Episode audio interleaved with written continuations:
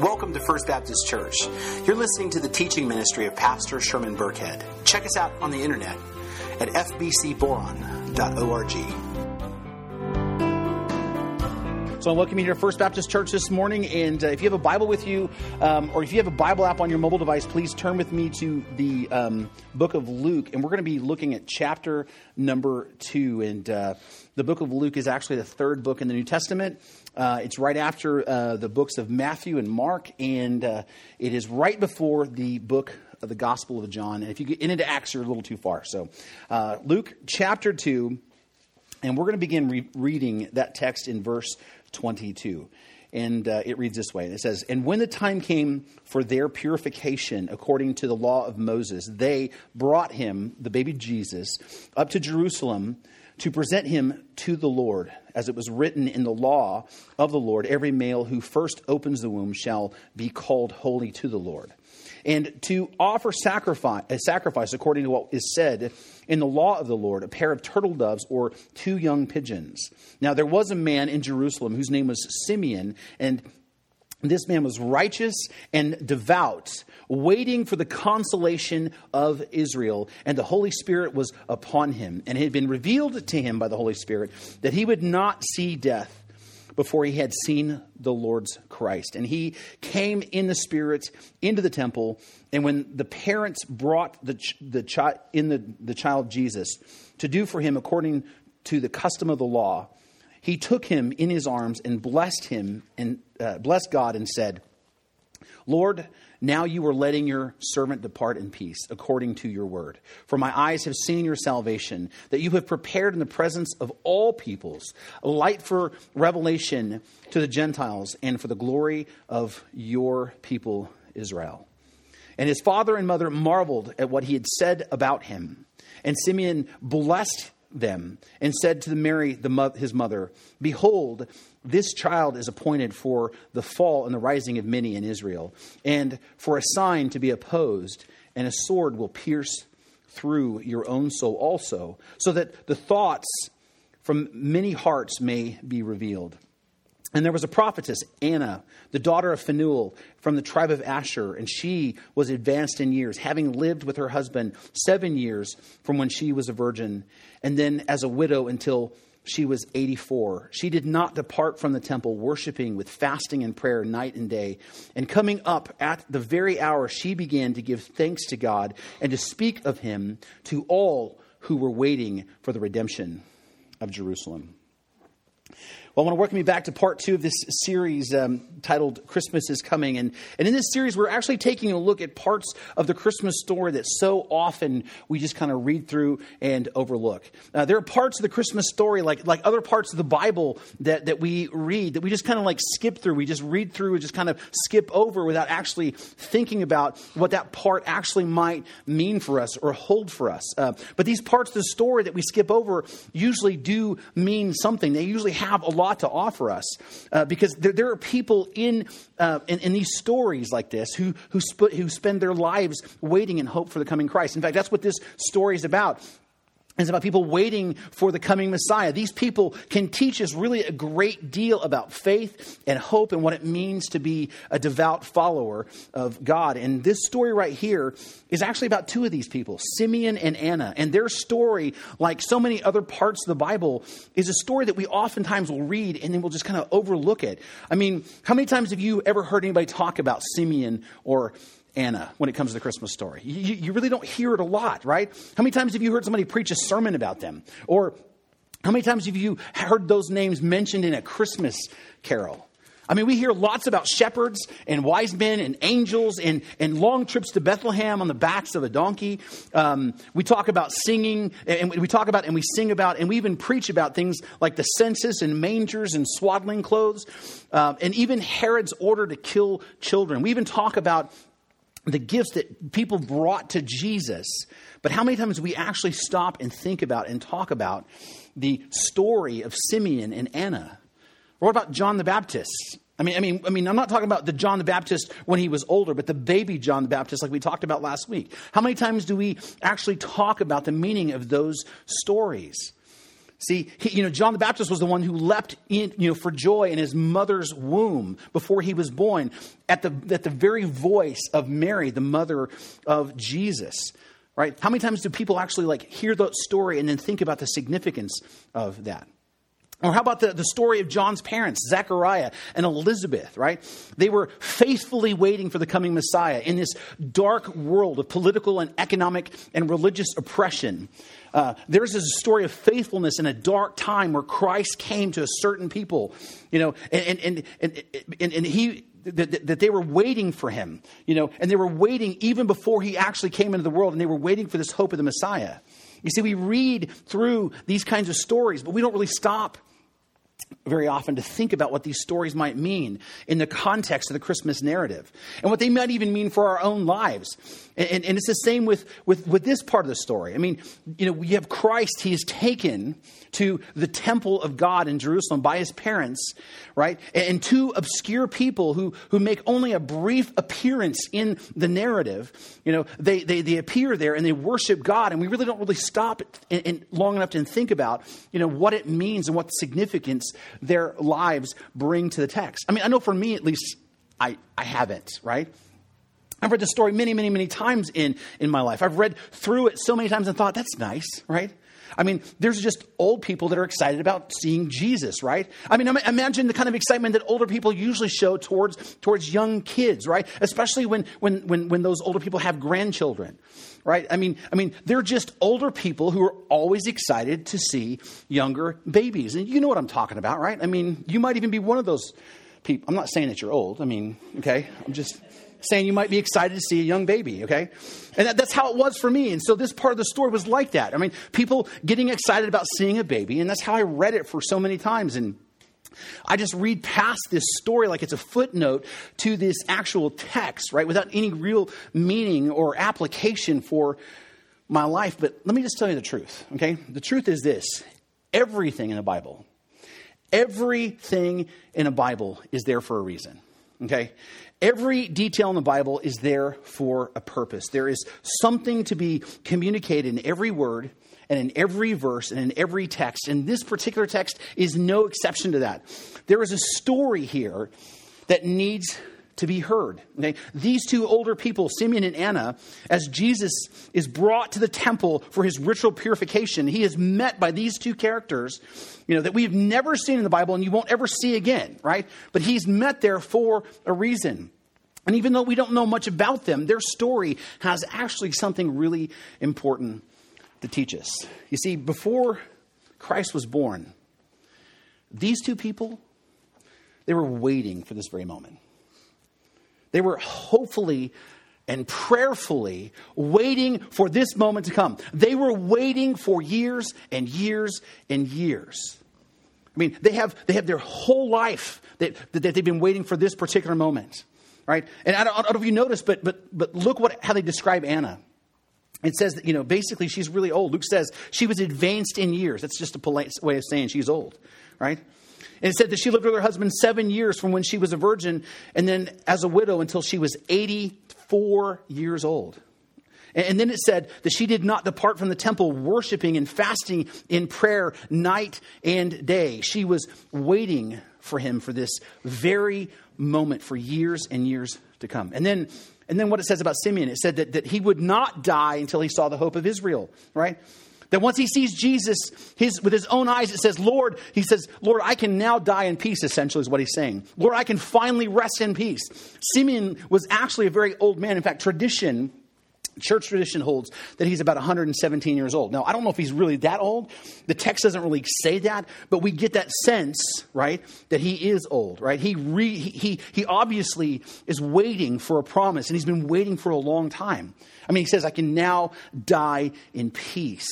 Right? He's been waiting for this particular moment for a huge part of his life. And, and obviously, Anna has been waiting a long time too. And, and, and, and as I think about their story, there's something in this that, that, that, that teach us. And, and what I want to spend time this morning is, is looking at their story because I believe that there's something in this story that all of us need to learn. Because, because here you have two people waiting in this dark world for the promised Messiah. And they believed with all their hearts all the stories that they heard since they were kids. Stories that had been told for over 400 years while, while the voice of God was silent. They had been hearing these stories and they believed these stories and they continued to prayerfully and hopefully wait for Jesus to come. You see, these are the people, the faithful remnant. The Jewish people were holding out hope, generation after generation after generation, holding on to the hope that God would finally one day fulfill his promise to send someone into the world to make things right and to make things new. That's their story. These two people faithfully waited for that hope. And, and, and what I want to do is I want to take a little closer look at their story, and I want to learn from them. And more importantly, not just learn from their story, but I want to learn what we can do to take a piece of their story and actually apply it to our own lives and our own time. Because, because here's the thing whether you realize it or not, whether you know it or not, whether you care or not, we right now are living in an extended period of silence. I don't know if you guys understand that. We're living in an extended period silence from God. The voice of God, the way the Jews had experienced it way back then, is silent. The way that God, the, the, the way God's voice was heard through the prophets in the Old Testament is silent to us today. You see, it was a big deal back then when, when, when they had 400 years of silence to the Jewish people. But we right now are going on nearly 2,000 years 2,000 years of silence. I don't know if you have ever thought about that. 2,000 years since the voice of God has been heard and recorded. There, there, there are no more revelations. There is no more prophecies. There have been no more prophets. The, the book of Revelation is the last book written in the Bible, and it's the last recorded words of God. There is no more. Canon has been closed. There has been no more orthodox revelation from God since the Apostle John wrote his final book. The voice of God, for that purpose, has been silent. Now, there are some people who would say that there is a new revelation.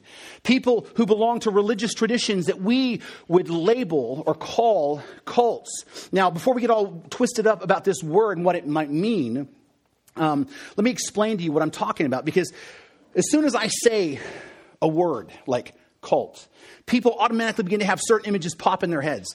They immediately begin to think of dark and secretive religious organizations.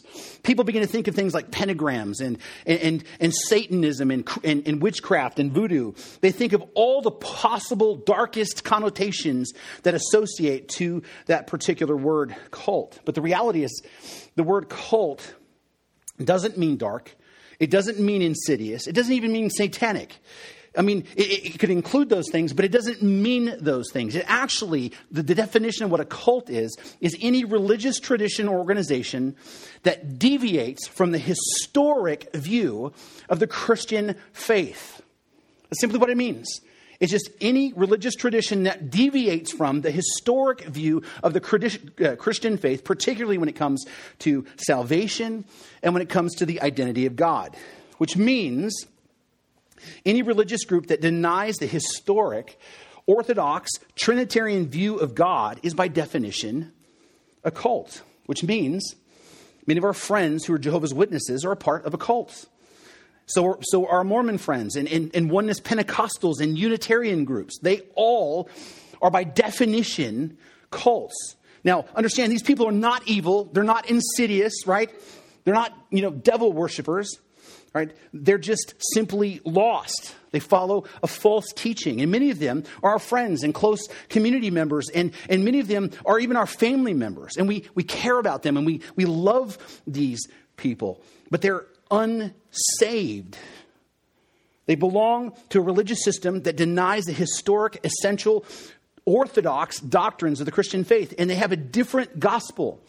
The Bible says not to follow a different gospel. This is a different gospel. It's a heretical view of God and salvation in Scripture, which means they're part of a cult. And many of these cults claim that there's been a new revelation. Many of these cults claim that there, there has been a new word from God. In fact, the Book of Mormon is supposed to be a new revelation. Or, or what their prophets say. And some of these teachings from, from, from the Jehovah's Witnesses say the same thing, that they believe in a new, continuing revelation. But the, simple, but the truth is simply this for nearly 2,000 years, there have been no new revelations. There is no new books of the Bible. There is no new New Testament, right? There is no new prophets. There have been no new declarations. There have been no new, thus saith the Lord. We have right now, we're living in a 2,000 year, an extended period of silence from God. The voice of God that makes declarations for his people through the prophets like it did before, that voice has been silent. But I want you to hear what I'm saying here. Just because God's voice is silent doesn't mean that God isn't speaking. Just because God isn't talking to the nations through prophets doesn't mean that we can't hear him. In fact, that's why I want to look at this particular story. In this story, you have two people who live during the 400 years of silence, right? Where there is no new prophecy and no revelation from God, but yet they're still able to individually hear the voice of God. They're able to hear God speaking to them. And it's because of that and it's because of what they hear. These two wait in hope with expectation for the birth of the Messiah. You see, there's something that you and I need to understand. In fact, if you understand this and actually embrace this, it'll actually change your life. All right? It, will, it, will give you the power to change everything in your life if you actually come to terms with this and understand this. And what you need to understand is this God's voice may be silent in the world, but he still speaks to his people, particularly those who are devoted and obedient to him. Let me say that again. God's voice may be silent in the, in the, the wider world. There may be no new revelation. There may be no new miracles or no new signs or prophets. God's voice may be silent in the world around us, but He still speaks to His people today, particularly those who are devoted to Him and those who actually seek His voice. In fact, Psalm 25 14, we read, The friendship of the Lord is for those who fear him. He makes known to them his covenant. The friendship of the Lord is for those who fear him. He makes known to them his covenant. Now, what does it mean to fear the Lord? What, is, what does that mean for us? Well, it simply means to reverence God and to obey him and to be devoted to him. That's what it means to fear the Lord, to reverence him, to obey him, to be devoted to him. And so this text is telling us, you know, what to what that, that people who do this, that people who fear the Lord, all right, enjoy this friendship with him, and he makes known to them his covenant. He reveals things to them. Now, this particular verse that we read in the English Standard Version, that not like we normally do, actually doesn't really fully communicate the full breadth of what the author is trying to say in this text. Because, because this word friendship uh, that, that gets translated here actually comes from the Hebrew word right here. It's called, it's pronounced sod. Okay? And this word sod isn't a simple word. It's actually a word that has a very big, complex range of meaning to it. In fact, sod originally meant cushion of a couch. Okay, that's what it meant. And that might seem weird, but that's exactly what it is. All right. Okay, sod is a cushion of a couch, and and uh, as, as strange as it may be, the idea behind this word, as it's applied in this text, is what do you do with a cushion of a couch? You sit on it, right? Well, who do you sit on the couch with? Right? You sit on the couch with people that you are close to, right? People that you want to talk with, people you want to hang out with. People that are that, that, are you're close to your friends your family people you trust. You know you typically sit in close proximity to people that you are close to. That's typically who you sit on the couch with right? That is typically the people that you want to hang out with and have meals with. People that you are close to. So this word becomes a symbol of friendship and closeness and intimacy and trust. And so this word actually grew to have this sense of a close-knit group or a, a uh, um, an like a closed council or like a secret assembly or an inner circle, a very close knit group of people who can tell each other the most intimate and deep secrets. In fact, the NIV actually takes that idea and renders the verse this way. It says, it says, the Lord confides. The Lord confides in those who fear him, and he makes his covenant known to them. That, that, that fits, right? The New American Standard Bible actually um, goes to say, the secret of the Lord is for those who fear him. Again, that fits as well. The secret of the Lord is for those who fear him. He will make, uh, make them know his covenant. You see, the, the, the point of this particular text is this God speaks to those who earnestly seek him. That's the point of the text. God communicates to those who are devoted to Him, who are obedient to Him. Even when, when the rest of the world can't hear Him, God still speaks to those who earnestly seek Him. And that was true then, and it's still true today. And the point of the story of Simeon and Anna, and the broader point of their lives that we're going to try to apply to our lives is God may be silent in the world, but God still speaks to his people. That's the point. God may be silent in the world, and he may be speaking through prophets and you know and, and, and, and, books of the bible right i mean he may not be speaking through private prophets and there might not be any new books to our, uh, our um, Holy Bible. And, and he might not be doing these amazing miracles like parting the Red Sea or bringing someone back from the dead, but God still, in these times of silence, and in those times of silence, still speaks to his people. And today we're going to learn how that happens and how that works. And we're going to look at this story and we're going to actually take it and unpack it and we're going to talk about how and why God speaks to his people and how he can speak to us. And ultimately, what, what we're going to deal with is, is if you want to hear the voice of God in your life, and I want to hear the voice of God in my life, how can that happen? Okay, and, and not just for Christmas, right?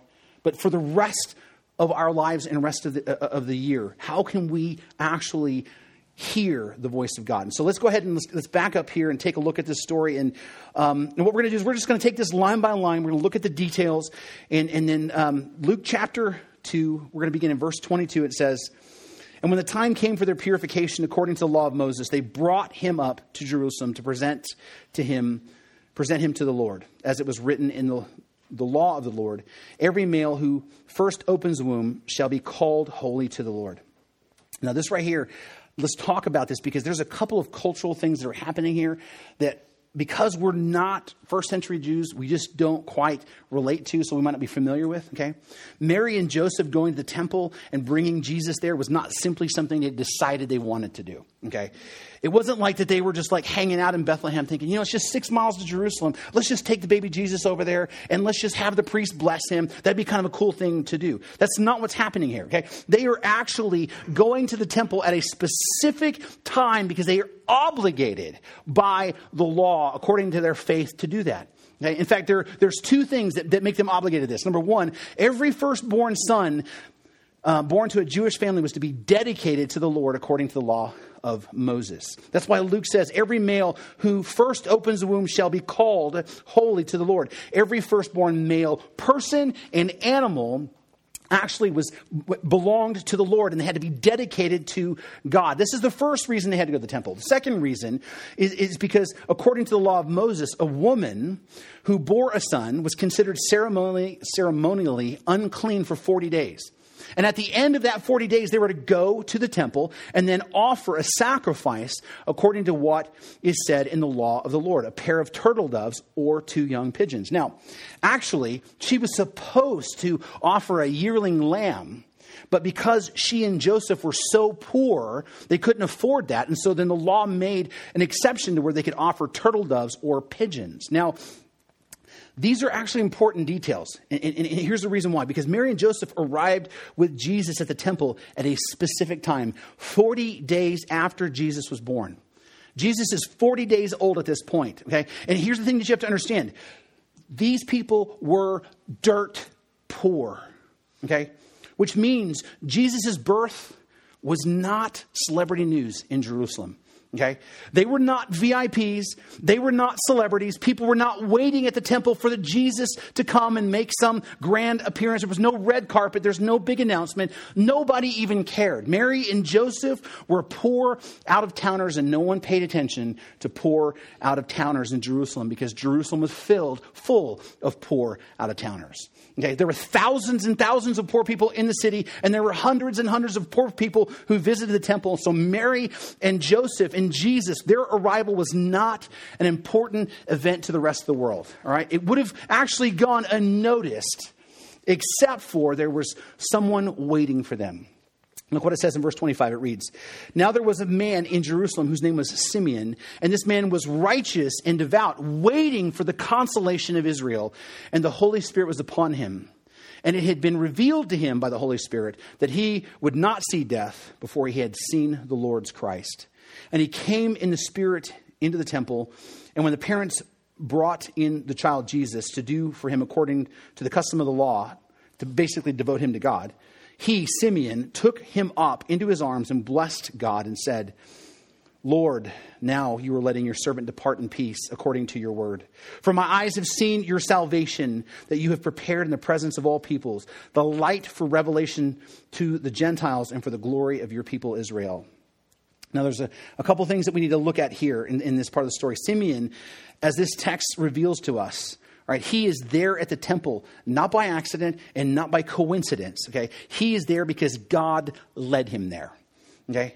That's what it says. He came in the Spirit to the temple. The Holy Spirit was with him. The Holy Spirit was leading Simeon. All right? He was, he was guided by God. God was speaking to him and revealing things to him. He told him that the, by the Spirit that he would not die, he would not see death before he'd seen the Lord's Christ. God, during this time of silence before Christ was born, told Simeon that he would personally get to see the Messiah. And notice what it says it says that he was waiting king he was waiting for the consolation of Israel. Now, this consolation of Israel is a way to say the promised Messiah. That's what he was waiting for. And, and this was actually a traditional prayer at the time. The traditional prayer was, Lord, may I see the consolation of Israel. People would pray that every day. Lord, may I see the consolation of Israel. People prayed that all the time. Faithful Jews held on to the hope that they would get to see the Messiah, the consolation of Israel in the world. And they were faithfully waiting for that day to come. And Simeon,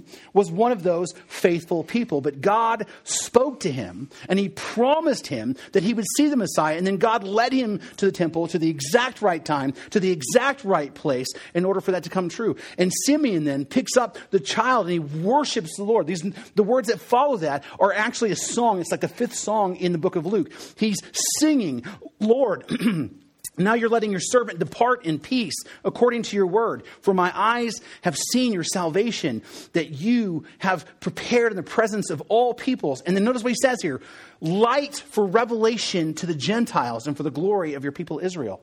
Now, this part right here is interesting because he is a very Jewish man who grew up in a very Jewish culture and he's standing in the middle of the Jewish temple, but he's talking about God bringing revelation and salvation to the Gentiles. That is absolutely unheard of. That is not something a Jewish man would normally say because Jewish people at that point really didn't concern themselves with the salvation of Gentiles. It wasn't that they were jerks, they just didn't think in those terms.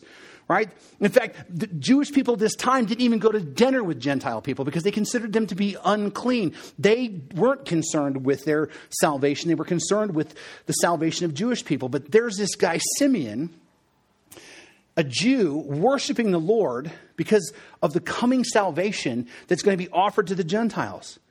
You see, these aren't Simeon's words. God is speaking to Simeon and through Simeon. And then in verse 33 it says, And his father and mother marveled at what was said to, about him. And Simeon blessed them and said to Mary, his mother, Behold, this child is appointed for the fall and rising of many in Israel, and for, the sign, for a sign that is opposed, so that the thoughts from many hearts may be revealed. And then he inserts this, this, this phrase, and a sword will pierce through your own soul also. Simeon's words here, he worships God, right? And then he turns and immediately begins to speak words of prophecy over Christ. He says Jesus is going to, be the cause of many to fall in Israel. Well, the Bible says that Jesus was a stumbling stone for those who don't have faith, right? And he will cause many to rise in faith to God. And he also said that his life and his work, his ministry would be, be a sign that people would oppose and it would reveal the true nature of their hearts. And then Simeon gets really specific and he says, Mary, right? Mary, I got some bad news for you. A sword will pierce through your own soul also. This is a very specific prophecy for her, letting her know that she's going to absolutely suffer because of what was going to happen to her son. And this was a prophecy that was fulfilled, and we absolutely know it. And this is important because this isn't something that Simeon just kind of pulled out of thin air. He didn't start just making stuff up. God was telling him what to say. God was speaking to him and through him. You see, the dark, in the darkest parts of history, during a time when the rest of the world could not hear the voice of God, God was speaking to Simeon because God's voice may be silent in the world, but he still speaks to his people, particularly those who are devoted to him and obedient to him. Verse 36, we read, And there was a prophetess, Anna, a daughter of Phanuel, for the tribe of Asher she was advanced in years, having lived with her husband seven years from when she was a virgin, and then as a widow until she was 84. She did not depart from the temple, worshiping with fasting and prayer night and day. And coming up at the very hour, she began to give thanks to God and to speak of him to all the, who were waiting for the redemption of Israel, Jerusalem. Anna too heard the voice of God. In fact, she was called a prophetess, right? She knew exactly where to be. And when, when Mary and Joseph brought Jesus to the temple, she knew exactly who he was the redemption of Israel. She worshiped God and then she began to spread the good news about the Messiah who had come into the world. In this dark time in the Roman Empire, the Roman Empire had absolute economic and political power and the Pharisees had complete religious authority during this time of oppression when, when the voice of God had not been heard by the nation of Israel for 400 years, God was speaking to Anna. Because God's voice may be silent in the world, but he still speaks to his people, particularly those who are devoted and obedient to him. You see, this is part of the Christmas story. Okay? It, it, this part of the Christmas story is all about how God was still speaking to his people. I mean, last week we saw God spoke to Zechariah and Elizabeth, and now we see God speaking to Simeon and Anna. God makes a point to reveal to them the identity of the Messiah, and he directs them to be at the right place at the right time so they can actually bear witness with their own eyes the fulfillment of the promise that God had made hundreds of years before hundreds of years before. A promise that they've been holding on to since they were little kids. A promise that their parents held on to. A promise that their grandparents held on to. A promise that their great grandparents held on to. God directs them and He speaks to them all during this time when God was silent in the world. So, why does, does God speak to these two people? Why does he speak to people like Zechariah and Elizabeth and Simeon and Anna and other people? What makes these people so special that they get to hear the voice of God when the rest of the world can't hear? Well, the, the answer is actually quite simple. And the answer is they were listening. And I know that might seem just oversimplified and maybe even contrite, but it's the truth. They could hear the voice of God because they were listening to the voice of God. Remember, the Lord confides in those who fear him. He makes his covenant known to them. God speaks to the people who actually listen. Well, then how do we listen to God? Well, you listen by fearing him. I'm not talking about like, you know, arachnophobia kind of fear, okay? Some of you have that pretty bad, right? I'm not talking about fear of heights or, or fear of confined spaces or for your agoraphobics, fear of people. I'm talking about an absolute, deep seated heart reverence and respect for God. Okay? That's what it means to fear the Lord. It is a reverence for Him. It is a, It is a love for him. It is to worship him and to be devoted to him. It is to stand in awe of him. That's what it means to fear the Lord. In fact, look what it says about Simeon. It says, There was a man in Jerusalem whose name was Simeon, and this man was righteous and devout. Simeon, the Bible says, was righteous, meaning that he was obedient to God, and he was devout. And the Greek word that gets translated as devout means to fear the Lord. That's what it means. It means to fear the Lord. It means to be pious. It means to be circumspect. In fact, the word actually literally means to grab a hold of something well, right? Right? And so being devout is this idea of actually, with our minds, mentally grabbing a hold of God. It means to be continually thinking about God, right? When you, when you keep your thoughts and your mental focus on God, that's what it means to be devout. And that's what it means to, to, to, to, to, to fear the Lord when you're continually aware of God. When everything that you do is done with God on your mind. That's what it means to be devout. That's what it means to walk in fear of the Lord. That's what it means for Simeon here. That's what he was. He was a righteous and devout man. But what about Anna? Was she also devout? Well, Luke says, she did not depart from the temple worshiping with fasting and prayer night and day. She continued to worship God all night and all day. She lived at the temple. Her life was determined by her singular focus of her heart and mind on God. Okay. She had a good mental hold of God in her mind. She was a prophetess. Okay. I mean, she was always focused on God. So I would say that she was devout. Well, what about Zechariah and Elizabeth in the story we told before? Well, Luke says that they were righteous before God, walking blameless in all the commandments and the statutes of the Lord. They were righteous, they were obedient, and they were obedient to all the commandments and all the statutes, which means they knew the commandments and the statutes. Well, you don't come to know the commandments and statutes unless you actually spend time with God learning His word, which, which means they kept their minds on God. They were also devout like Simeon and Anna. You see, the common thread between these four people is that God spoke to all of them, and He spoke to them because they were listening. They had their ears open to the Lord because they feared God. They were obedient to God. They were righteous before God. They were devout toward God. And all four of these people had lives that were defined by a deliberate and intentional closeness to God. They wanted to be near Him, they wanted to hear Him, they, wanted, they, they were obedient toward His commandments. They lived lives that focused focused on honoring and glorifying Him. They were devout toward God. And because of that, because of that devotion, they could hear God when He spoke. They could hear His voice. And it wasn't because they were special people, understand that, okay? They could hear His voice because they were doing everything in their power to actually listen. See, the rest of the world didn't hear the voice of God because it wasn't listening for God. That's the difference. And it's the same today. God is still speaking to his people today. The question is, is are we listening? I mean, let me just tell you too. I mean, I, am going to tell you what the answer is. I think for the most part, are we listening? No. For the most part, are we listening? No. The thing is, is everybody Everybody wants a direct revelation from God. Everybody wants to hear from God. Everybody wants to hear the voice of God. But most people don't want to do what it takes to actually listen to God. Everybody wants direct revelation from God, but most people don't want to take the time to hear what God has already said in His Word to us. God isn't silent in the world today simply because He's not speaking in direct revelation. God is silent because people are not listening.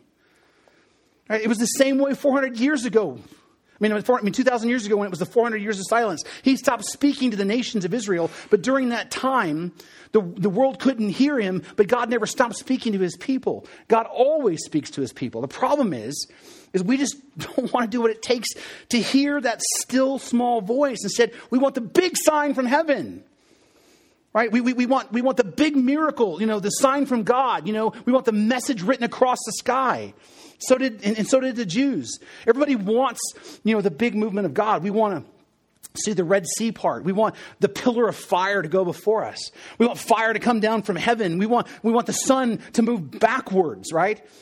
But we don't want to listen to the word that God is speaking in His Word. We don't want to listen to what God has already said. And most people don't want to take the things that God, you know, take the things in their lives and actually take them to God and bathe them in continual prayer. Most people don't want to simply sit and wait. In our world, we don't want to sit and wait, waiting and listening for the Holy Spirit to speak into our minds and to convict and pierce our hearts. Most people want to hear from God, but we don't want to listen. And most people want to know what God's will for our life is and what God wants for them, but they don't want to do what it takes to hear what God actually has to say about it. They don't want to get on their knees day after day after day praying for insight. They don't want to get on their knees praying for direction and praying that the Holy Spirit would lead them and guide them. They don't want to grab a Bible and read a text and reread that text and read it again and again and again and then actually take a notebook out and a pen and actually take it apart line by line, word by word in order to see what God's actually trying to say. They don't want to devote every part of their lives to honor and glorify God. They don't want to make the changes that they need to make in their lives in order to be obedient to that word. They just want God to speak down from heaven the way He did in the old days. They want to hear God's audible voice without actually having to do anything. They don't want to do what it takes to listen to God's voice. But Simeon did. Did what it, what it took to hear the voice of God, and so did Anna and Zechariah and Elizabeth and all the people who were faithful to God. All these people spent time with God. They spent time with God in prayer. They spent time with God in His Word. They spent time meditating on, on the Word of God. They spent time worshiping, and as a result, they became obedient to the Word. They became righteous and devout, and because of that, they could hear that voice of God. And the truth is, you can hear His voice too if you'll just make a point to listen. Because God has given us His very word.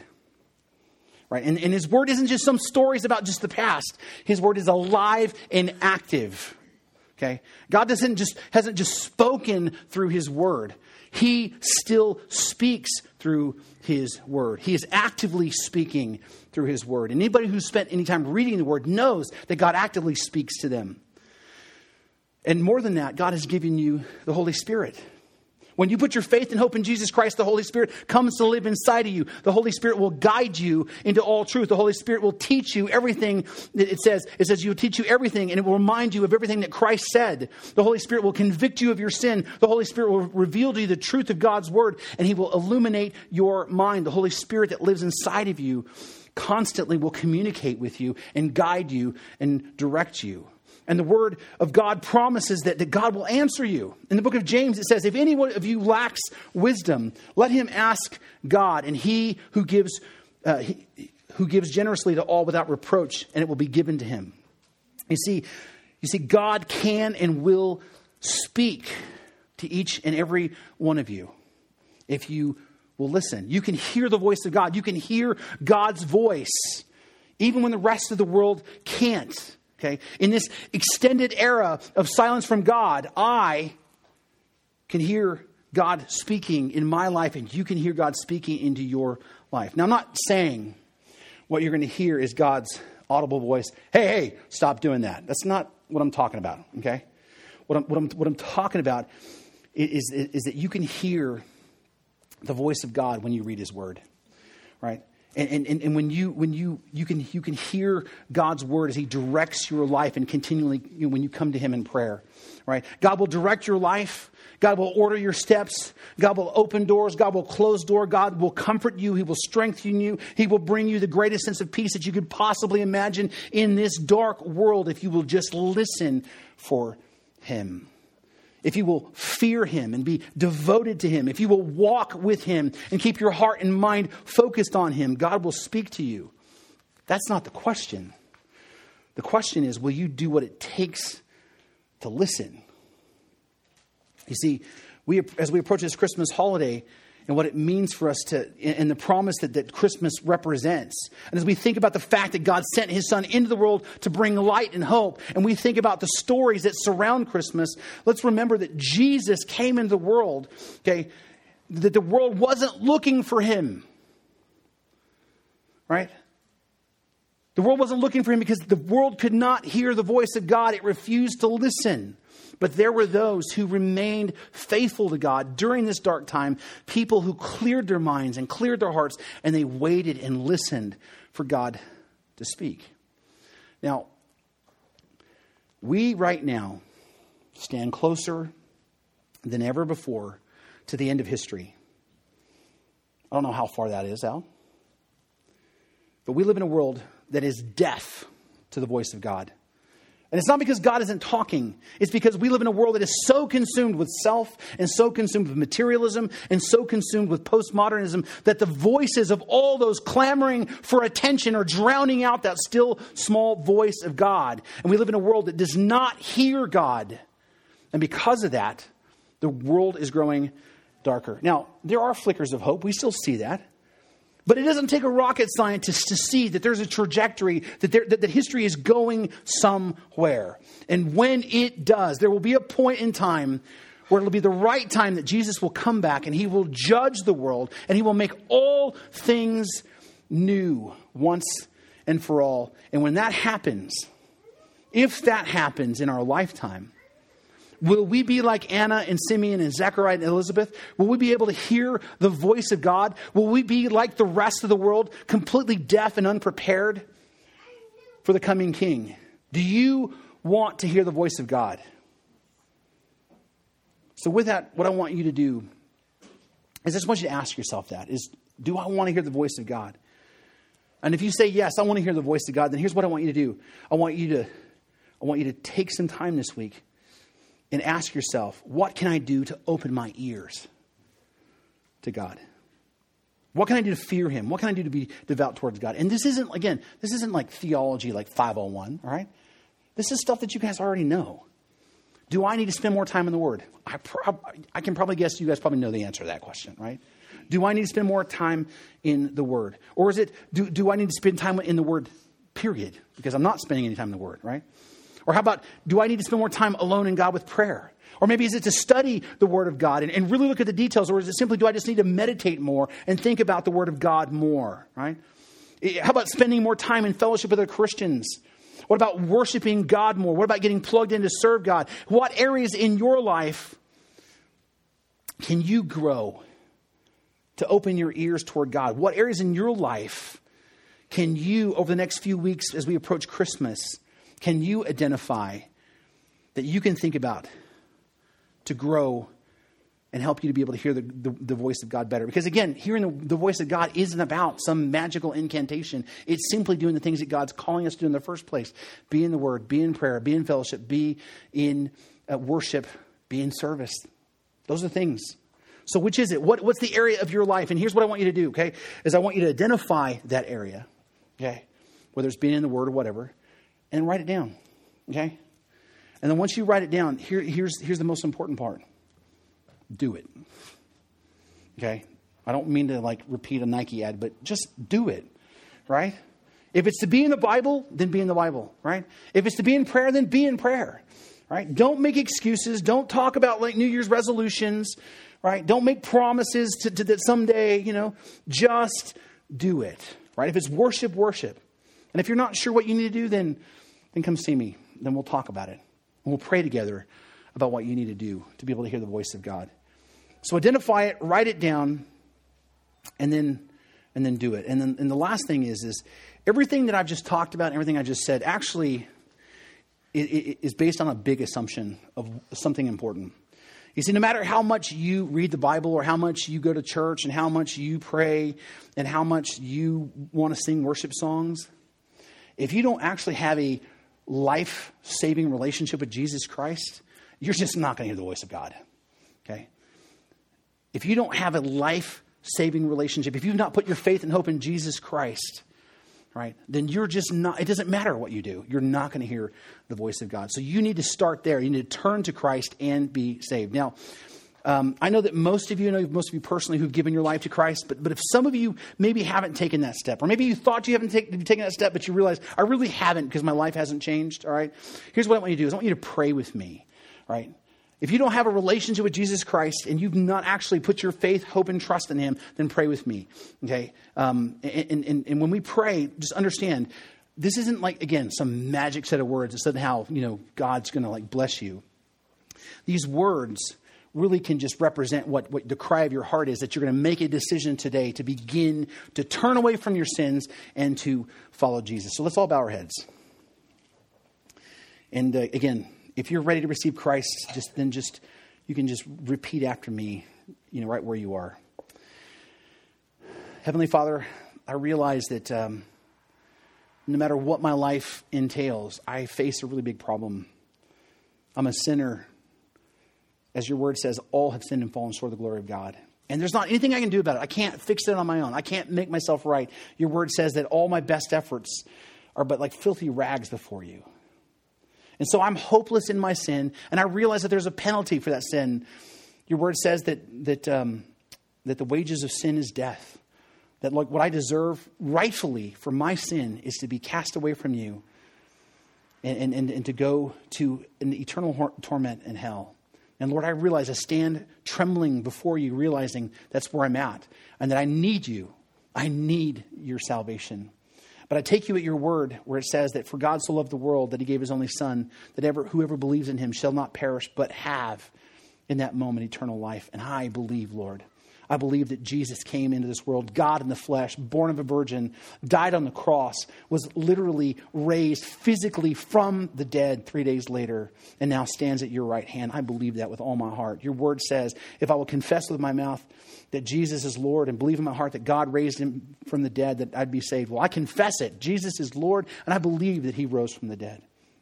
And so, Lord, I just pray that you would, you would save me and that you would send the Holy Spirit as a sign that I have been saved, Lord, and you would help me to repent of my sin, that I would turn away from the things that draw me away from you, and I would turn towards you in faith, and that I would turn away from my own efforts and all that I can do, and I would put all my hope and trust firmly on the saving work of Jesus Christ forever, and that I would turn and follow him and be his disciple. And I thank you for that, and I praise you for that. And I pray Lord, that those who pray that prayer, Lord, would, would, would receive that sincerely, Lord, and that you would change them and transform them. And I pray, Father, for the rest of our congregation, Lord, that you would help us to, to hear your word, Lord. That I know that we all have hearts for you, but Lord, give us the heart for you that has, that has this deep desire to hear your voice, that we would be in the word continually, and in prayer continually, and in fellowship continually, that we would continually have you on our minds and our focus and our hearts, Lord, and that we would be people of your name going out in this community and not just being okay with just having a little Sunday visit here and we would go out into the world and we'd storm the gates of hell and we'd kick open the doors and we would say, Have you heard the name Jesus Christ? And we'd proclaim that name and we'd bring people back here, Lord, and disciple them to go and do the same thing till everyone in our community hears the voice of Jesus and, and can be saved. And we thank you for that. And I pray, Father, for your blessing over those who have needs, that you'd meet them in, in their needs. We pray for those who are sick and who are injured. And we pray for those who are not here that they have traveling mercies to be back here. And we pray that you're glorified in everything that we say and all that we do this, this Christmas season. It's in Christ's name we pray. Amen. Thank you for listening. You've been listening to the teaching ministry of Pastor Sherman Burkhead. Check us out on the internet at fbcboron.org. And please consider partnering with us financially as we share the hope and the healing of Jesus Christ with our community and with the world.